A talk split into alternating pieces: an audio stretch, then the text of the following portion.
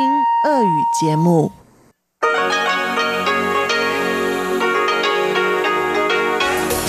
В эфире Международное радио Тайваня.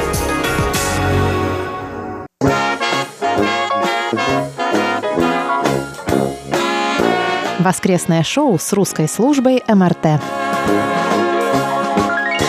В эфире воскресное шоу с русской службой Международного радио Тайваня. У микрофона Мария Ли и мои коллеги. Анна Бабкова. Чечена Колор. И снова в наших рядах наш стажер Ольга Михайлова. Как вы уже, наверное, поняли по звуку, дорогие друзья, у нас очередное выездное ВШ. Даже не столько выездное, сколько прогулочное. И приветствуем мы вас сегодня из Тайбэйского музея изобразительных искусств. Но сначала давайте посмотрим, как вы отвечали на вопрос недели прошлого воскресного шоу и какие у нас результаты опроса на этот раз. На прошлой неделе мы обсудили реакцию тайваньской общественности и средств массовой информации на появление телеведущего из коренного народа Тайваня на церемонии вручения премии «Золотой колокол» в национальном костюме, который состоял из жилетки и набедренной повязки. И мы спросили вас, как вы думаете, уместен ли такой костюм на таком мероприятии? Лишь 38% опрошенных на нашей странице ВКонтакте согласны с тем, что такой костюм на таком мероприятии уместен. Оставшиеся 62% сочли его совершенно неуместным. К сожалению, в Фейсбуке мы так и не можем больше размещать опросы. Эта функция исчезла, но вы оставили нам некоторые комментарии под постом воскресного шоу прошлой недели. Наш слушатель Александр Сычев написал, разумеется, должен быть стиль одежды для определенных ситуаций. Негоже, когда человек появляется на людях почти в чем мать родила. Хотя по нашим очень либеральным временам возможно все. Наш подписчик под ником Юджин Фефлер написал «вполне нормально», а Николай Горобец пишет «неуместно, надо было без повязки». Мы получили комментарий от нашего постоянного слушателя Николая Егоровича Ларина. Николай Егорович пишет. Получение премии представителям коренного народа в жилетке и набедренной повязке меня не удивляет. Ведь это один из их национальных нарядов, который прославил не только получателя премии, но и его своеобразную национальную одежду. Меня обрадовало в ходе шоу ваше сообщение о том, что пока на Тайване отсутствуют нудистские пляжи, хотя однополые браки ваша страна узаконила. Письмо нам также написал наш постоянный слушатель Анатолий Клепов. Анатолий написал, такой костюм на сцене премии неуместен. Думаю, надо выглядеть по-модному, но не до такой степени. Все-таки молодежь в современном мире думает, что все можно, что не запрещено. Такое делают в настоящее время певцы и певицы, чтобы привлечь к себе внимание. А наш постоянный слушатель из Нижнего Новгорода Дмитрий Балыкин прислал голосовое сообщение с ответом на вопрос недели. Хочу сказать, что тему, конечно, вы предложили интересную. И мне кажется, в поступке вот этого телеведущего, да, относящегося к коренной народности, конечно, есть определенная провокационность. Наверное, он что-то этим хотел сказать, но мне думается, что все-таки, если это была не национальная какая-то церемония, делать этого не следовало. Хотя много тут чего приходит в голову. Это и традиция некоторых народов есть собачье мясо, например, потому что кто-то этого стесняется, кто-то говорит, что «а что такого? У нас традиция такая». Ну или, например, аналогия с э, колясочником в ночном клубе. Тоже можно сказать, например, то, что если кого-то не пускают, да, мы это воспринимаем как дискриминацию, в общем-то, правильно, потому что человек имеет такое же право. С другой стороны, я вот лет пять назад общался с э, студентами, с некоторыми у нас. Ну, когда это было там без преподавателей, там диалог такой достаточно откровенный. И мне говорили, что да, напрягает немножечко это, потому что все равно в ту сторону сторону смотришь, и известна же сакраментальная фраза, да, там на коляске нельзя, здесь люди отдыхают. Так что тема интересная, может быть, я напишу, если у меня будет минутка, может, подробнее, или может это сообщение как-то можно будет использовать. Спасибо и удачи. Дорогой Дмитрий, большое вам спасибо.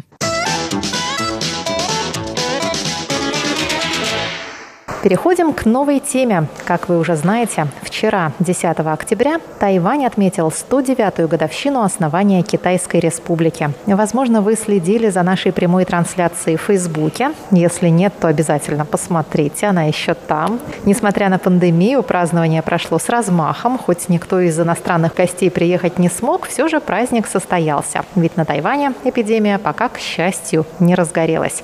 Но сегодня мы не об этом, а вот о чем. Есть у меня в Фейсбуке один приятель, канадец, который давно живет на Тайване и растит двух тайваньских дочерей и считает себя большим тайваньским патриотом. Каждый год в день двух десяток, то есть в Национальный день Китайской Республики, он вешает на своей странице следующее объявление «Сегодня не день рождения Тайваня» и отфренживает всех, кто осмелится ему возразить или кто на своей странице опрометчиво напишет «Тайвань с днем рождения». И это при том, что многие тайваньцы, собственно, пишут нечто подобное на своих страницах, совершенно не заморачиваясь историей вопроса. В общем, строгий товарищ. А история вопроса, собственно, такая. 109 лет назад была основана Китайская республика, государство, существовавшее до 1949 года на территории всего Китая, а после основания КНР эвакуировавшиеся на Тайвань.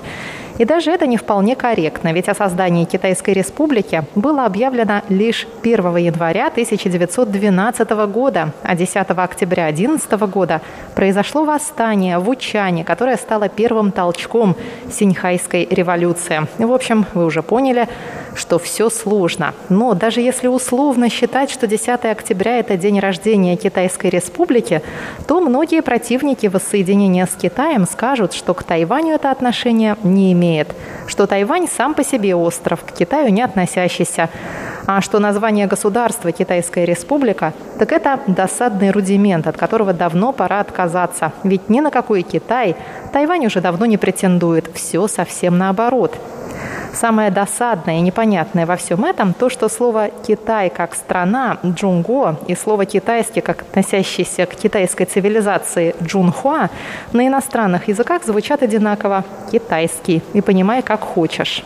А многие тайваньцы давно забили на это на все и поздравляют друг друга с днем рождения Тайваня. Да что там, даже некоторые языковые службы нашего радио написали вчера на своих поздравительных карточках с днем рождения Тайвань. Наверное, наш канадец придет по этому поводу в большое негодование и грозно всех отфрендит. Ну хорошо, а при чем здесь музей изобразительных искусств, спросите вы? А вот причем. Недавно я заходила сюда совсем по другому поводу и случайно наткнулась на сильно изумившую меня выставку. А сейчас мы выяснили, что это не выставка, а инсталляция, посвященную тайваньской идентичности. Я предлагаю моим коллегам вместе сходить на эту выставку и обсудить, что мы тут видим.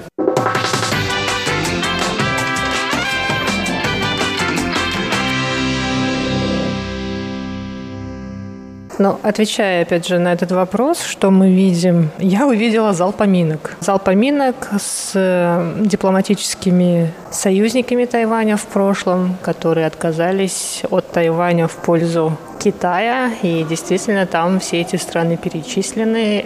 Но на самом деле на этой выставке я уже второй раз, и э, мне до сих пор сложно как-то объяснить, интерпретировать то, что лежит вот на поверхности, это вот э, я могу сформулировать вот так. Это зал поминок. Да?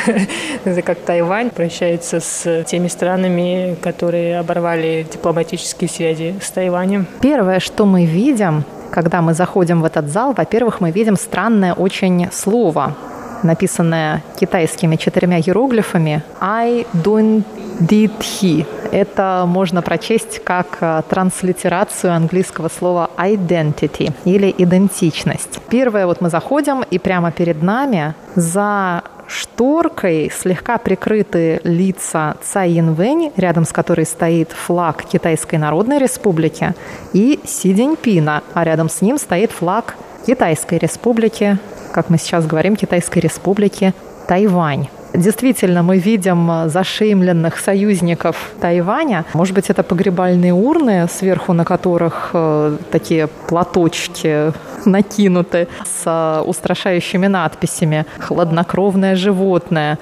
или «Человек с холодным сердцем» или тот, кто продал друга ради выгоды. Ради славы там вот было прям написано. Очень ради много, славы. несколько, да, несколько стран, которые э, были обозначены именно так, что вот художник решил такими вот четырьмя иероглифами обозвать их. Мне кажется, такие обзывательства обзывательства. И мы прочли сейчас на стене э, описание этой выставки «Инсталляция» о том, что впервые она была представлена еще в 1996 году и уже в шестой раз откорректированный вариант этой инсталляции э, представлен нам здесь, так как все больше стран, как мы знаем, разрывают дипломатические отношения с Тайванем. И художник пишет, что если при моей жизни еще останутся какие-то союзники у Тайваня, то в будущем их точно не, уже не останется. Я надеюсь, что кто-то перехватит эту инициативу, эту эстафету и продолжит это дело моей жизни. Я сейчас, э, послушав моих коллег, понимаю, что я, наверное, единственная, кто не считал, что это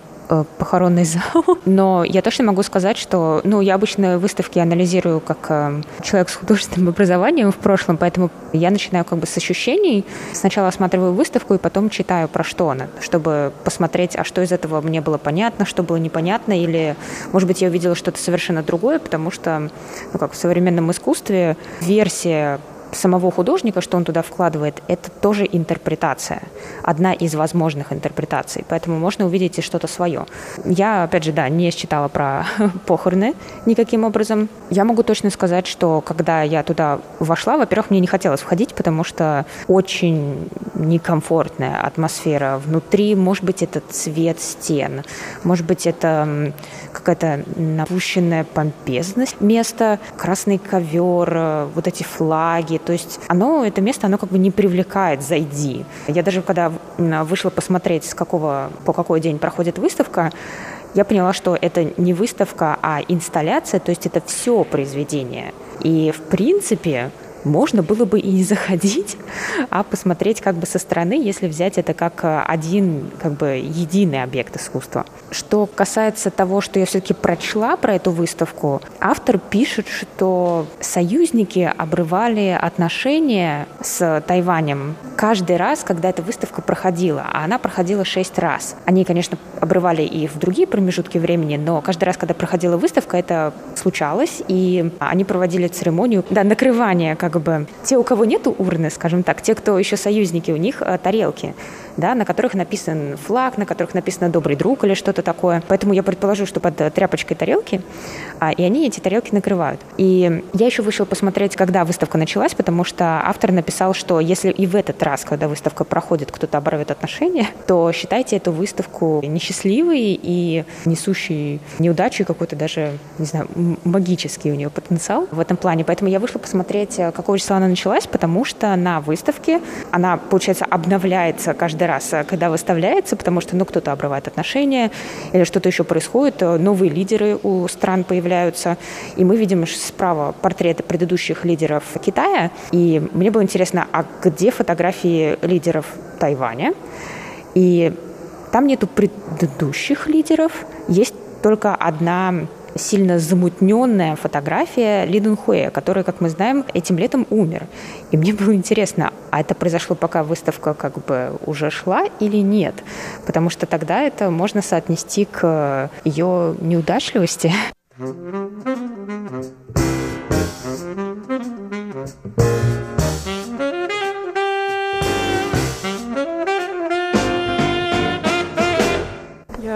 По традиции начну свое выступление с вопроса. Если мы считаем э, отдельную часть, которую мы сегодня посетили, только экспонатом более крупной выставки, то подскажите мне, какая тематика вот у этого более широкого пространства вокруг? Я тебе отвечу на этот вопрос. Выставка называется по-китайски «Ми Ми Нанфан The Secret South», ну, то есть как «Секретный юг», «Тайный юг». И она вообще посвящена всем внешним связям Тайваня со всеми уголками мира. И поэтому это вот один экспонат, который рассказывает нам о тех, кто разорвал дипломатические именно связи.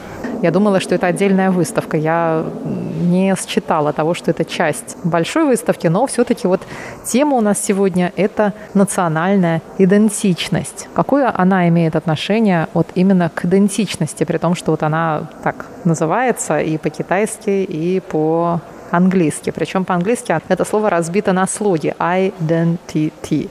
Я думаю, художник здесь пытался передать э, само значение этого нового слова identity как какого-то искусственно сконструированного феномена, который в целом к общему, э, к общей истории народа Тайваня и людей, которые здесь, э, и к истории Тайваня не имеет никакого отношения. В целом понятие идентичности – это политический термин, и как раз-таки упоминается это слово именно вот в этом уголке, вот в этой маленькой комнатке, где, собственно, и разбирается этот политический вопрос. Вопрос Тайваня, вопрос идентичности Тайваня и самоидентификации связан только с историей политического противостояния КНР и Китайской республики Тайвань. То есть мы здесь видим очень много именно такой политической символики, например, карты Китая, которая э, представляет собой большую мозаику. На ней изображена карта именно материка Китайской Народной Республики, и э, в одном углу мы видим звезды флага КНР, а с другой стороны мы видим флаг Китайской Республики. То есть видно, что как бы в этой мозаике общей стратегии Китая как страны, конечно, она не может быть полной до тех пор, пока на ней не появится флаг э, Китайской Республики. С другой стороны, мы снизу видим карту Китая с точки зрения Китайской Республики Тайваня, где существует только остров Тайвань, а вместо Китая мы видим просто море. То есть его, в принципе, не существует. Если дальше идти вот по вот этому маленькой комнатке, можно видеть очень много разных символов э, именно конкретно этой политической дискуссии. Мы видим фотографию Конфуция, но она такая немножко, ее сложно считать, она в виде QR-кода выглядит, э, которая представляет собой символику института Конфуция. Один из способов Китая привлечь к себе больше внимания и выиграть большую популярность за счет продвижения своей культуры, своего и китайского языка через этот конкретный институт. И э, как раз-таки сейчас идет дискуссия о том, что не нужно разрешать этому институту Конфуция продвигать свою деятельность в разных э, странах. К чему вообще весь этот вопрос? Потому что за рамки этой дискуссии мы выносим э, более глубокую историю Тайваня и коренных народов Тайваня. Абсолютно не упоминается, какой здесь занимает позицию в этой дискуссии о национальной самоидентификации коренные народы Тайваня. И поэтому я изначально задала этот вопрос, потому что ощущение такое, как будто вот про Тайвань и про историю мы видим вот на этой большой выставке, а про вот этот конкретно маленький вопрос, связанный с политикой, мы можем узнать только в этом углу, в этой маленькой-маленькой комнате, где как раз-таки мы видим и пропаганду, и политическую символику, и все, что нас отталкивает. Вот э, Аня сказала, что ей было неприятно туда заходить, и у меня точно такое же было ощущение. Я не люблю пропаганду, я не люблю символику пропаганды. И вот эта комната, она была переполнена ей. Продолжая да, про Конфуция, вообще конфуцианство, в описании этой же выставки есть э, самый главный момент – это то, что выставка основана на ритуале. Ритуал – это ли, это конфуцианское понятие. Ли – ритуал лежит в основе всей китайской этики и морали. Мне кажется еще, почему, ну вот как-то можно связать вот эти обзывательства в адрес этих стран, которые поступили нечестно, не по ритуалу. И, может быть, еще можно как-то так связать. Ну, вообще, этот иероглиф ритуал, он изображен на карте мира, э, он составлен из э, флагов разных стран. Еще портрет Конфуция висит именно поэтому. Это еще одна причина. Но еще один момент. Сегодня это только у меня бросилось в глаза уже во второй раз, когда я вижу эту работу. Там есть эмблема Организации Объединенных Наций. Вот прям огромная такая эмблема висит на стене. Ну, с этого все и началось, как бы, да, с того, что Китайская Республика покинула эту организацию. И потом после этого потеряла всех своих союзников и продолжает терять по сей день.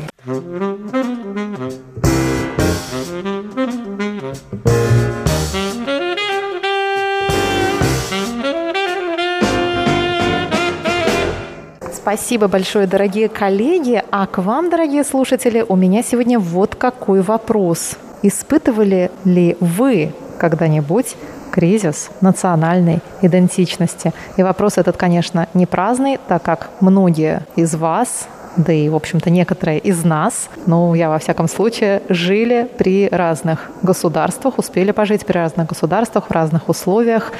И поразмыслите, пожалуйста, над этим в честь Дня двух десяток, которые мы так и не поняли, чьим днем рождения он является или ничьим он днем рождения не является, а является днем, как я раньше любила шутить, зачатия Китайской Республики. Действительно ли это преступление говорить сегодня или в эти праздничные дни с днем рождения Тайвань? Мы ждем ваши ответы по адресу russ at rti org.tw, а также в ваших комментариях на наших страницах в Фейсбуке и ВКонтакте.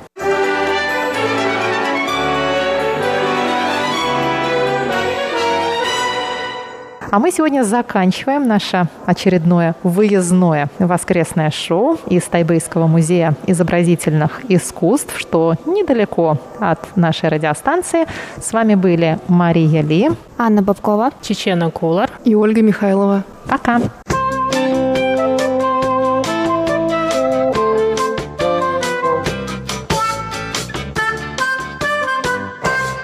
Дорогие друзья, в продолжении воскресного шоу рубрика «Почтовый ящик МРТ», которую для вас проведет Ольга Михайлова. Далее гостиная МРТ с Инной Островской и повтор панорамы культурной жизни с Анной Бабковой. Пожалуйста, оставайтесь с русской службой Международного радио Тайваня.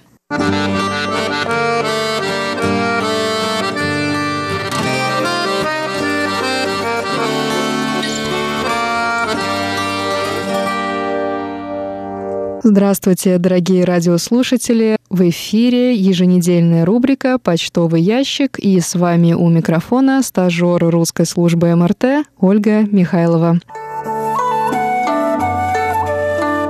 Начать рубрику на этой неделе я бы хотела с объявления. Подошел к концу наш фотоконкурс «Гугун дома». Редакция русской службы выражает искреннюю благодарность за ваше участие и за ваш творческий подход. Мы провели отличное время, выбирая лучшие работы, посмеялись, поспорили, но все же потом договорились.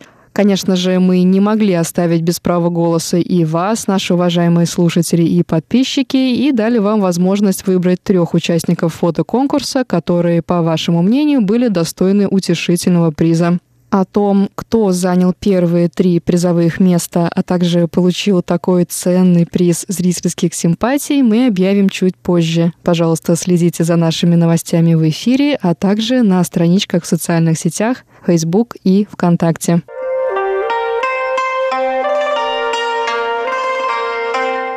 Ну а теперь возвращаемся к нашей рубрике и вашим письмам. На этой неделе нам написали Андрей Папа из Томска, Анатолий Клепов из Москвы, Андрей Кузнецов из Риги, Константин Провоторов из Запорожья, Сабер Джауат из Марокко, Александр Пруцков из Рязани, Кирилл Сосновский из Ростовской области – Николай Егорович Ларин из Подмосковья, Алексей Веселков из города Бердск и Дмитрий Елагин из Саратова. Дмитрий Елагин мониторил нашу частоту 5900 кГц в Саратове 3 октября. Он оставил комментарий. Хороший сигнал, но много шума на частоте. Иногда сильное замирание сигнала с возрастанием шума.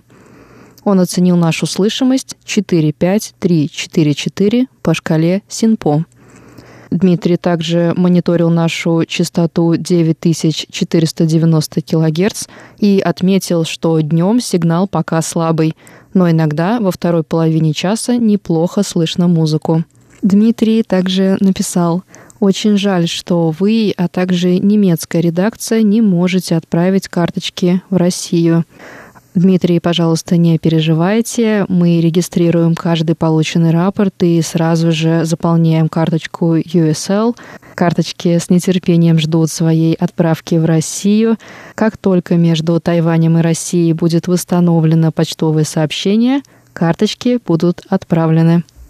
Наш постоянный слушатель и монитор Николай Егорович Ларин из Подмосковья рапортует о приеме наших передач 4, 5 и 6 октября на частоте 5900 кГц. Николай Егорович пишет, что в эти дни прием был хорошим, несмотря на атмосферные помехи. Николай Егорович также сообщает о ситуации в Москве. Он пишет, с 9 октября население Москвы и области свыше 65 лет поселяются в зимние квартиры. С этого дня мы будем проводить пандемию коронавируса в изоляции. В московском регионе ситуация с COVID-19 возвратилась на начало марта. Николай Егорович, спасибо вам за ваше письмо. Мы очень внимательно следим за ситуацией в России и в Москве в том числе. Мы надеемся, что эта зима не будет слишком долгой и холодной. Пожалуйста, будьте здоровы и берегите себя. Кирилл Сосновский из Ростовской области слушал нас на обеих частотах 7 октября.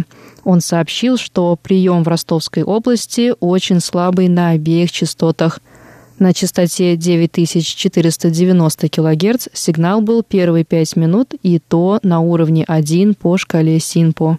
Кирилл, причиной плохого сигнала, вероятно, являются атмосферные помехи. Надеемся, что с наступлением нового сезона слышно нас будет лучше. Анатолий Клепов из Москвы слушал нас на частоте 5900 кГц 1, 2, 3, 4 и 5 октября.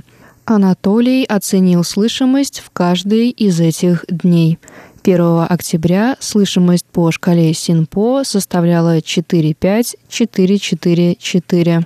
А вот прием 2, 3, 4 и 5 октября Анатолий оценил выше, дав каждому из этих дней оценку 4-5-4-5-4 по шкале СИНПО. Анатолий также пожелал нашей редакции здоровья.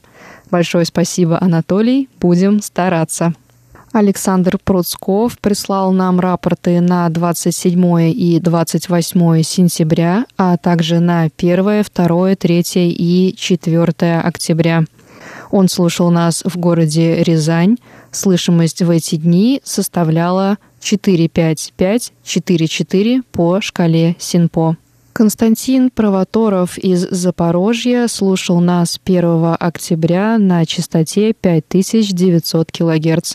Он оценивает слышимость на 4-5-4-5-4 по шкале Синпо. 1 октября на частоте 5900 кГц нас также мониторил Андрей Папе из Томска – он оценил слышимость сигнала на 2,5-3,3,2 по шкале Синпо.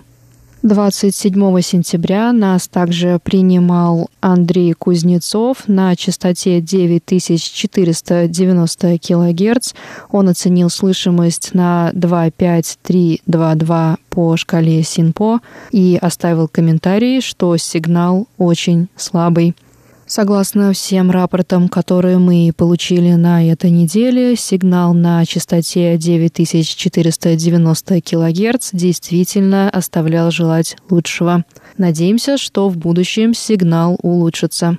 Дорогие наши слушатели, дорогие наши мониторы, большое вам спасибо за ваши рапорты и письма. Мы очень ценим обратную связь. Пожалуйста, пишите нам почаще, а писать нам вы можете на адрес russ at rti.org.tw. Также заходите на наш веб-сайт ru.rti.org.tw и на наши страницы в соцсетях Facebook и ВКонтакте. Также я хотела бы напомнить, что у нашей радиостанции появилось очень удобное новое приложение на телефон, через которое вы можете слушать абсолютно все наши программы, в том числе и программы прошлых выпусков. Найти приложение очень просто. Достаточно ввести в поисковике RTI to go. Название на английском, но весь интерфейс приложения на русском. Любой обладатель смартфона может с легкостью скачать его на свой телефон. На этом рубрика «Почтовый ящик» подошла к концу. С вами у микрофона была стажер русской службы Международного радио Тайваня Ольга Михайлова. Я желаю вам крепкого здоровья, отличного настроения и до встречи через неделю.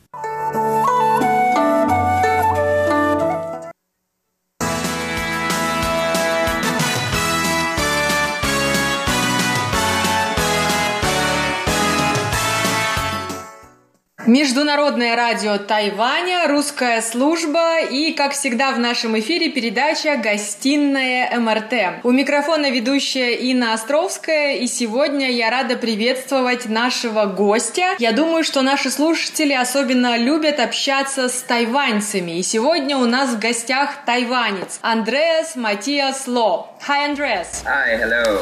Здравствуйте, Андреас. Всем привет! Андреас, вы в прошлом студент факультета русского языка и литературы, а также факультета немецкой филологии Китайского университета культуры. Я тоже была докторантом этого вуза, а потом преподавала 6 чудесных лет. Давайте передадим привет нашим дорогим учителям и всем студентам из Вэньда. Алло, здравствуйте. Да, конечно, всем привет. Но сегодня мы решили все же говорить по-английски. Вы сказали, так будет удобнее. Очень много уже забыл. И первый вопрос, почему вы решили изучать русский и немецкий языки? Меня зовут Андреас, а по-русски Андрей. Uh, Вообще я начал изучать иностранные языки в детстве. Еще в школе высшей ступени у меня были большие успехи в изучении английского языка. И потому я выбрал второй язык французский. Позже, на летних каникулах, я начал изучать немецкий в немецком институте. А по окончании школы я подал документы на русский факультет Университета китайской культуры. Я хотел изучать какой-то новый язык. Я много слышал о большом русскоязычном рынке и тех возможностях, которые он открывает. И речь идет о России, Украине, Беларуси, Казахстане и других странах Центральной Азии. Я подумал, может, это будет началом интересной карьеры? Андреас, с какими трудностями вы столкнулись в процессе обучения? О, это было супер сложно. Когда я говорю тайваньцам, что изучал русский язык, все удивляются, так как знают, что этот язык один из трех сложнейших языков в мире. Китайский, русский, немецкий, или, как считают другие, арабский. Эти языки самые сложные в мире. Для меня было особенно непросто говорить с людьми и воспринимать какие-то фразы и грамматические формы во время быстрой разговорной речи. Где объект действия, кто субъект в сказанном. В других языках есть строгий порядок слов, позволяющий понимать смысл. Но в русском языке это не так. Вы постоянно меняете места в предложении. Вы говорите «я тебя люблю» и «я люблю тебя». У вас столько вариаций одних и тех же предложений. Это я еще привел пример из трех слов. А когда это сложное предложение, в котором вы все поменяли местами. Ох, это выше наших сил. Это такая головная боль.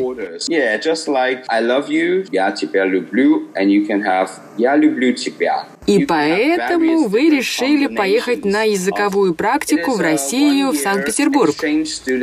Да, у нас в университетах есть языковые стажировки в разные города России, Москву, Петербург, и тайваньские студенты едут в Россию на год, чтобы учиться в российских вузах с иностранными студентами, которые также приезжают для изучения русского языка и русской культуры. Так вот, я и пять моих однокурсников тоже поехали в Россию, в Петербург.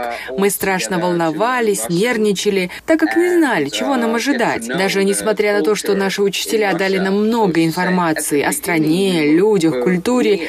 Это совсем другое оказаться в России.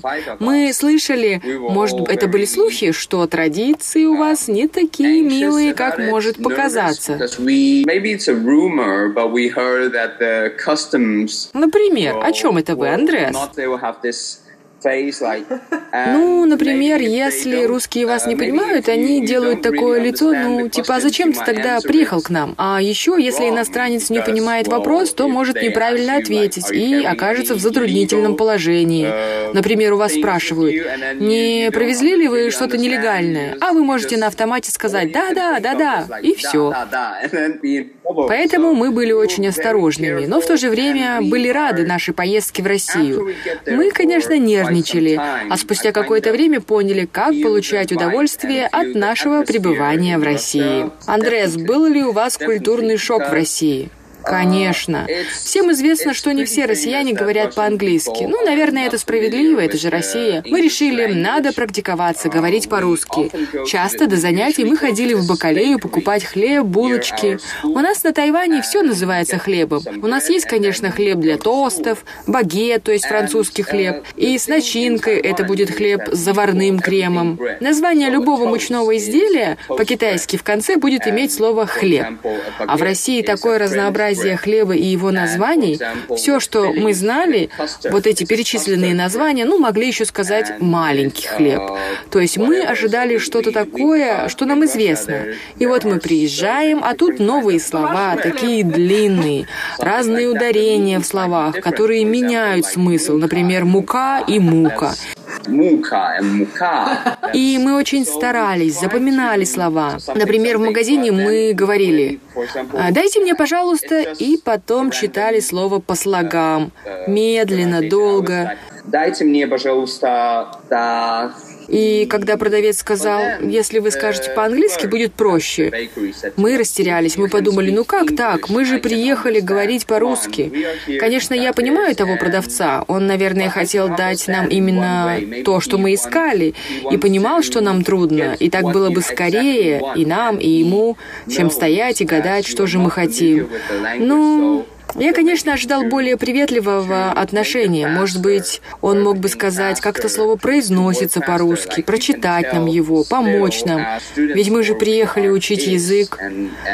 Когда мы были в ресторане, мы использовали те обороты, которые нам дали на уроках учителя. И эти же обороты были в учебниках. Например, я говорил, это баранина? Это говядина? А получал ответ «нету». Я не понимал, так как не знал этого слова, не слышал. Но я не просил повторить или объяснить. Потом спрашивал что-то еще по меню и слышал «нету, нету, нету». Я догадывался, что это отрицание, но потом после нескольких наших попыток заказать что-нибудь или узнать, что есть в этом ресторане, официант снова сказал «нету» и ушел без слов. Никто не понял, что это значит. Без всяких объяснений. Мы были в шоке. Нету и не будет. Это было в первые недели нашего пребывания в России. Да, это был плохой сервис, Андреас. Да, плохой сервис, но мы также поняли, что не знаем чего-то простого. Тот официант не сказал, что у нас нет этого, посмотрите, что вам подойдет, я вернусь попозже. Он просто ушел. Конечно, как клиент и как не русский человек я испытал шок. Это было сюрпризом для меня. Я был очень удивлен. Андреас, а тогда, ваш первый визит в России, у вас появились русские друзья? Да, у меня были русские друзья. Еще больше русских друзей я встретил, когда путешествовал по России на каникулах и когда пропускал свои уроки.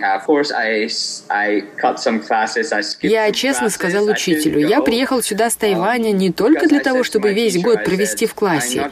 Я хочу увидеть вашу страну, узнать Россию и соседние с ней государства, например, Финляндию, Литву, Латвию, что я и сделал впоследствии. Uh. Я даже был в Калининграде. Ух ты, поделитесь своими впечатлениями. Да, весь год я не видел э, свою семью, а потом у меня был план встретиться с ними. Я забронировал билеты, полетел в Москву, там встретился с тайваньскими друзьями, которые учились и работали. Потом мы прогулялись по Москве, и оттуда я полетел в Польшу, где встретился с мамой. Кстати, еще я учил немного польский язык. И польский язык я учил по выходным. Конечно, моя мама платила за эти курсы. Ну вот, я встретился с мамой в Польше, чтобы продемонстрировать, за что же она платила. Мы ездили с ней по Польше, посетили разные города, познакомились с разными традициями, наслаждались польской кухней и, кстати, украинской кухней. Там были украинские рестораны. А потом я полетел в Калининград. Это рядом с Польшей. Я слышал столько разных историй об этом городе, люди. И о том, что это европейская Россия, что там можно увидеть сочетание немецкой, литовской, польской, русской культуры. И мне было интересно узнать, как же это все выглядит. Это Россия, но выглядит иначе. Мне хотелось узнать людей, живущих там, кем же они себя чувствуют. И что же вы увидели, Андреас, русских или европейцев?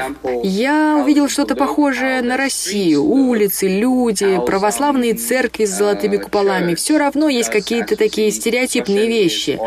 В Европе все же больше католических храмов. А, со стороны Калининград был похож на Россию, но когда ты оказываешься в ресторане, там все по-европейски.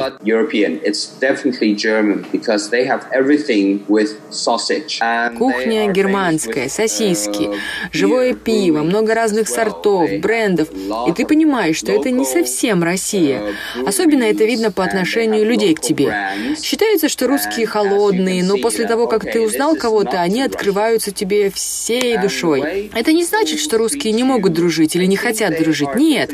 Это культура другая. Просто тебе нужно потратить больше времени, а, чтобы тебе стали доверять, узнали тебя. Люди в Калининграде как как-то проще знакомились, сближались, как мне показалось. Когда я был в отеле, я спустился в бар, разговорился с барменом, другими клиентами за барной стойкой. Мы обменялись фразами, телефонами, а в выходные они пригласили меня на пляж, потому что они не знали никого, кто приехал бы к ним с Тайваня, чтобы узнать их культуру лучше. А вы говорили с ними по-русски? Да-да, мы говорили по-русски, по-немецки, по-польски. Я старался использовать все языки, что знаю. Но я видел дорожные знаки, вывески, многие названия были немецкими. Итак, вам понравился Калининград?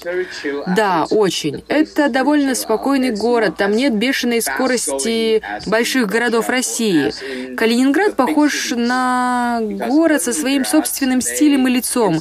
Это место, которое можно объехать за полчаса на машине. Это не Москва, где ты едешь на работу один час. Это такое расслабленное, спокойное место, где все близко, размеренная жизнь, вкусная еда. Там жизнь проще. Андрес, скажите мне, а есть ли сходство между тайваньцами и русскими? Да, русские, как и тайваньцы, готовы поделиться со своими друзьями всем лучшим, что у них есть. Также мы поступаем здесь. Если друг просит, я всегда ему помогу и отдам дам лучшее.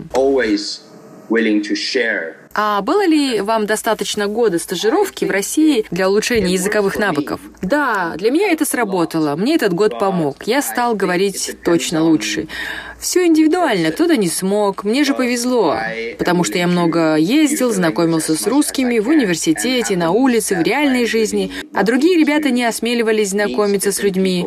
Они, конечно, ездили, смотрели достопримечательности. А у моего соседа, мы вместе снимали с ним квартиру, была русская девушка, Наташа, и мы часто собирались, готовили блюда, пили вино, общались. Это было интересной языковой практикой.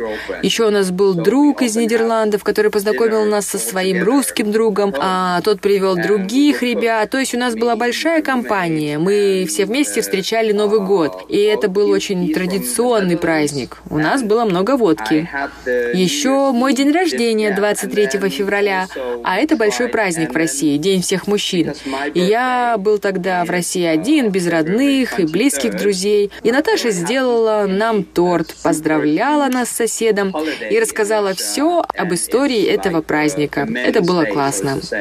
Андреас, а кто-то из ваших русских друзей побывал на Тайване?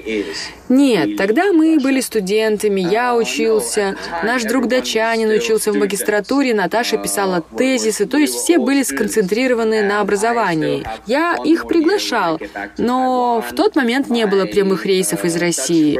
Это они недавно появились. Можно прилететь к нам из Москвы или из Владивостока прямо в Тайюаньский аэропорт.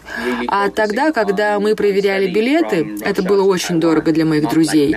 В два с половиной раза дороже, чем поехать в Таиланд. И экономическая ситуация оставляет желать лучшего и тогда, и тем более сейчас.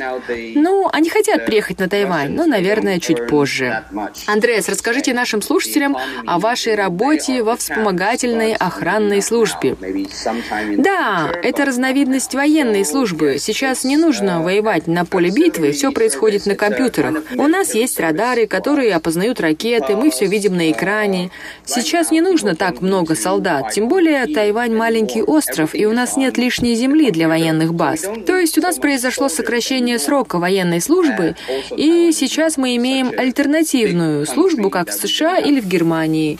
У нас есть служба образовательная, социальная и техническая, когда мы можем быть полезны обществу и таким образом выполняем свой воинский долг. Мы можем выбрать то, что ближе нашей специальности или карьерным планам. Для меня, как для лингвиста, после просмотра списка предложенных вакансий было очевидным поработать полицейским в нашем аэропорту, в международном отделе, где бы пригодились мои знания иностранных языков. Например, если вам интересна образовательная альтернативная служба, то вы можете пойти в школы низшей или высшей ступени, помогать учителям в работе с детьми. Если вы медик, вы можете пойти в госпиталь или выбрать заботу о пожилых людях. И вы будете получать оплату за свою работу от государства. Это наша зарплата военных. Это небольшая сумма. Андреас, ну самое главное опыт. Расскажите, что вы делали в аэропорту? Да, конечно, я работал в авиационной полиции. Там были нужны три группы специалистов. Переводчики, юристы, которые могли бы решить спорные вопросы, и, конечно, айтишники, которые следили за радарами и вообще всей компьютерной работой. Я, конечно, выбрал работу лингвиста. Мне было важно не сидеть в офисе, а быть с людьми. Я сказал, что владею пятью языками, и меня отправили в аэропорт. И я работал с пассажирами, пилотами, проверял документы, переводил, говорил с русскими туристами, бортпроводниками каждую неделю. Они прилетали по выходным. Я помогал им понять, куда идти, как проехать в какое-то место. Они же не говорили по-китайски. Ух ты, Андреас, нет слов, какой бесценный опыт был у вас. А также вы успели поработать в российской компании после стажировки в авиации. Да, я работал в компании, которая занималась экспортом. Мы помогали клиентам найти необходимое оборудование на Тайване и в других странах. Я работал в поиске оборудования, которое изготавливает медицинские маски. Это самый востребованный сейчас товар. Я искал машины нужной спецификации, оптимальной цены. После проверки мы подписывали контракт и закупали оборудование, которое позже отправлялось. То есть вы говорили по-русски. Да, конечно, все мои коллеги были русскими, и я говорил с ними по-русски. Но я также хотел вести переписку с клиентами на русском языке, но это было непросто. Я боялся быть неправильно понятым, как когда-то в русской бакалейной лавке, поэтому я решил отвечать им по-английски. Это было дилеммой для меня, если честно. Андреас, вы учили русский язык, жили в России, работали в русской компании. Может быть, вы сможете дать совет нашим тайваньским студентам, как овладеть русским языком? Вы знаете, наши учителя дают прекрасную базу. А еще всех студентов, которые обучались со мной на русском факультете, можно разделить на три группы. Первые, кто хорошо владеет английским языком и хочет изучать новый язык. Те, кто плохо говорит по-английски, они надеются, ну, может быть, с английским не получилось, а получится с русским. И третья группа – те, кто ничего не знает, не понимает, кем быть в будущем, они не знают, чего ожидать от русского языка, и пришли на русский факультет просто так. И они уходят первыми, они надеются, что смогут посещать беззаботно лекции, а потом гулять со своими друзьями, но нет. Нужно много заниматься, зубрить, а они этого не хотели, не могут, и, в общем, они бросают русский факультет. А есть группа, которая показывает хорошие результаты. Пример, они говорят хорошо по-английски, и, или на других языках. Так вот, им я хочу дать совет. Нужно забыть про те языки, которые вы знаете. Вот начиная с алфавита, там такая путаница, например, английские буквы B, русская B, R. Те, кто владеет романо-германскими языками, должны забыть о них хотя бы на первые три месяца. Еще практика грамматики. У нас был учитель, который учил нас по старой системе. Мы писали все слова, склоняли эти слова а, по падежам. Например, мне говорили, Андрей, просклоняйте ваше имя. И Андрей, Андрею, Андреем. Это так скучно, мне это не нравилось. То есть э, это делается для того, чтобы знать, например, винительный падеж мужского рода единственного числа имеет такое-то окончание. Это должно быть у нас на автомате. Андрей, Андрей, Андрея, Андрей. Я же советую слушать радио, подкасты, смотреть видео, передачи. Вот мы с учителем разбирали статьи, рассказы, а я просил своих русских друзей записать на диктофон чтение этих текстов и потом повторял каждую фразу за ними. Также говорил, как они. А если вы не понимаете смысл слов, вы должны работать со словарем, проверять каждое слово в тексте. Дорогой Андрес, отличный совет всем нашим студентам. Ну и давайте порадуем наших учителей и скажем что-то по-русски. Желаю вам Uh, удачи и желаю всем здоровья. Да, хорошо, я желаю всем удачи и еще всем здоровья. Это то, что нужно, особенно сейчас. Ну и, конечно, счастья. Еще раз удачи всем студентам.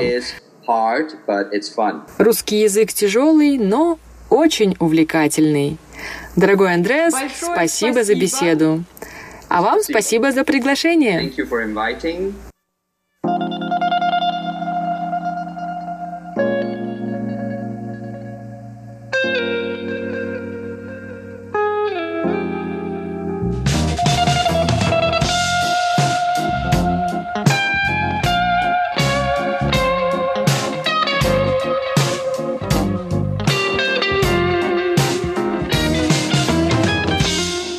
Здравствуйте, дорогие радиослушатели! В эфире Международное радио Тайваня. Вы слушаете передачу «Панорама культурной жизни». У микрофона ее ведущая Анна Бабкова. Сегодня вашему вниманию предлагается вторая часть интервью с Серафимой Хун. Серафима была стажеркой на нашем радио в русской службе. Она окончила Тамканский университет, факультет русского языка и прекрасно говорит по-русски. И недавно она прошла программу для художников-любителей, и у нее открылась собственная выставка вместе с другими участниками программы.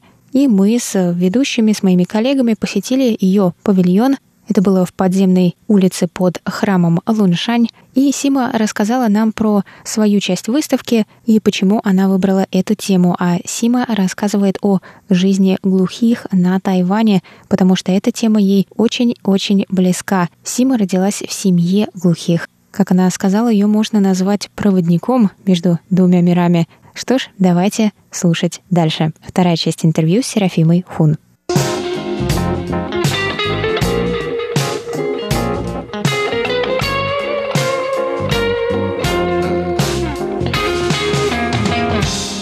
Сложно выучить язык жестов? Сложно.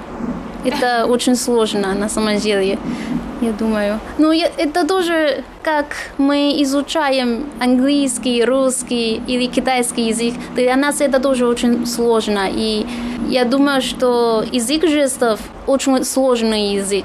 Но... Существует язык жестов для разных языков или есть общий международный язык? Там есть общий международный язык жестов, но обычно люди они должны специально изучать этот язык.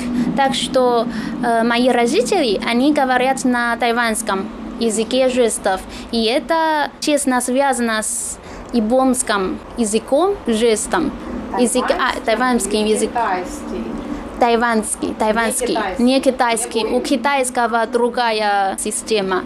А почему так получилось? Это потому что во время японского правления открылись первые школы для глухих, и они привезли систему языка жестов сюда на Тайвань. Здесь на столе учебник по тайванскому языку жестов. И здесь вы увидите там, как говорить ABCD, английский, и еще там элементы тайванского языка жестов. И это все материалы моих родителей. У них свои ну, курсы. Там они учат других языков жестов. Так что у меня дома есть эти материалы, и еще картину рисовали тоже глухих. И я тоже попросила маму написать свое расписание. Ну, где они преподают язык жестов и какое занятие у нее есть. Ну, это, это не в, уни, в университете, но, но я думаю, что они довольно хорошие учителя. Они да. преподают детям или взрослым тоже, у которых рождаются, например, глухонемые дети? Они преподают и детям, и тоже взрослым, у которых есть глухие дети. Но на самом деле я не специально изучала язык жестов. Мы просто общаемся на этом языке с детства. На видео Сима показывает какие-то движения руками. Ты здесь говоришь, вот здесь я ничто не говорила. Да. Это бессмысленный я глухих. Это вокзал э, около моего дома. И почему я выбрала это место? Это потому что я в течение двух месяцев, наша программа длится два месяца, и я каждую неделю ездит сюда, в Тайбэй, и обратно в Каошун. И мне было очень тяжело, и я думаю, что я должна снимать видео там на вокзале. Что я не говорила, что я снимала всех этих людей там, где они работают, или э, в месте, где важно для них. Это в Пинтон, в Донкан, Сао Ван Чан, очень известный это в Каошуне. У нее родители тоже глухие. Она сама тоже не может хорошо слышать. Но у нее все друзья, они, они могут слышать. И тоже в Тайбе я тоже снимала там мужчину, который он глухих, и он работает в Гонсы. Вы знаете, что Гонсы, у них программа там Тинтинкан, он там работает. Я тоже специально снимала его. Так что, когда мы смотрим на это видео, мы не просто смотрим на то, кто эти люди, еще мы можем узнать, где они работают или какое место важно для них. И я думаю, что таким образом тайваньцы они могут узнать, что на самом деле эти люди, они живут именно на Тайване, в нашем обществе, а не в другом месте, где мы никогда не видели. Но тебе кажется, они немного отделены от общества? Э, у некоторых людей так. Но обычно они только общаются с людьми, которые только говорят на языке жестов, или они просто общаются с переводчиками, потому что они тоже говорят на этом языке. Но такая тенденция уже немножко меняется. Сейчас у молодых людей, которые не хорошо слышат, обычно у них есть слуховой аппарат. Их родители не хотят свои дети учиться в школах специально для глухих. Так что обычно с детства они общаются только с обычными детьми. Может быть, они не понимают язык жестов. И в большинстве можно сказать, что 80 или 70 процентов эти э, молодые люди, они не знают язык жестов потому что у них друзья и также у них семья, они все говорят именно только на китайском языке. Они не могут хорошо слышать, если ты говоришь с людьми, у которых есть проблема с слухом, э, ты узнаешь, что они не так четко говорят. А почему они не четко говорят? Это потому что они не могут все слушать. Но язык жестов позволяет им лучше понимать. Язык жестов очень логичный. И это отличается от китайского языка. У них разная грамматика. И как говорить, и еще у этого языка какой характер. Это совсем отличается от китайского. А чем отличается грамматика? Язык жестов – это очень прямой язык, тайваньский. Ну, я думаю, что в других странах тоже так, что язык жестов мы смотрим на них, а не слушаем. Так что обычно это язык очень прямой. Они очень короче говорят. А не как китайский язык или русский язык. Мы можем очень много говорим, но только Ну, мало смысла. Да, мало смысла. Но у, у языка жестов еще другой, другая система, и, и я думаю, что это, это визуальный язык. Мы именно смотрим. Так что, когда мы говорим, мы хотим объяснять что-то именно на языке, чтобы люди, они слушают нас и понимают нас. Нам нужно много говорить. Но очень часто на языке жестов нам не нужно очень много говорить и объяснить. И люди, они могут сразу понимать. То есть, если мы, нам нужно говорить про пространство, если мы просто говорим, это немножко трудно говорить другим, как можно идти или где находятся эти вещи именно когда только мы говорим. Но на языке жестов мы можем сразу говорить, что это здесь и это здесь, и ты хорошо понимаешь дистанция и именно где они находятся. А как на языке жестов сказать «я» на тайваньском? Так. Ты показываешь на свой нос? Ну, да. да. Угу. Китай тоже так показывает. Это была вторая часть интервью с Серафимой Хун о ее выставке про глухих на Тайване. Продолжение через неделю. Спасибо, что оставались с нами. У микрофона была ведущая Анна Бабкова в передаче «Панорама культурной жизни». До новых встреч!